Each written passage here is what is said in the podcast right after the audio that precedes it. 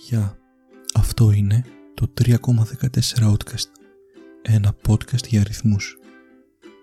Ένας από τους αριθμούς που μου ζητήθηκε να μιλήσω είναι το 22. Συνεπώς, το σημερινό επεισόδιο θα είναι όντως για το 22. Το 22 είναι ένας φυσικός αριθμός. Έπειτα το 21 και προηγείται το 23.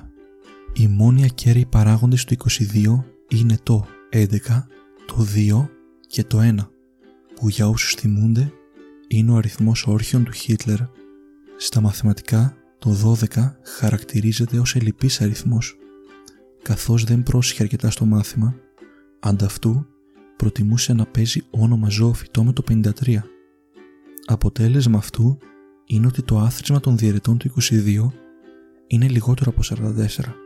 Στην φυσική, το 2 είναι ο ατομικός αριθμός του τιτανίου.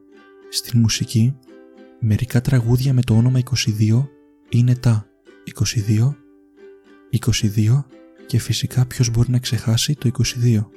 Μερικοί σημαντικοί αυτοκινητόδρομοι που είναι αριθμημένοι ως 22 είναι ο Ευρωπαϊκός Δρόμος Ε22, ο οποίος διασχίζει χώρες όπως Γερμανία, Γαλλία, Ηνωμένο Βασίλειο, Χωρισμένο Βασίλειο, Παντρεμένο Βασίλειο, Βασίλειο Friends with Benefits, Βασίλειο Friends without Benefits, Βασίλειο Benefits without Friends και Friends Βασίλειο Benefits without. Ήταν podcast αυτό 3,14 το. Αν έχετε κάποιον αριθμό για τον οποίο θέλετε να μιλήσω σε μελλοντικό επεισόδιο, αφήστε τον στα σχόλια.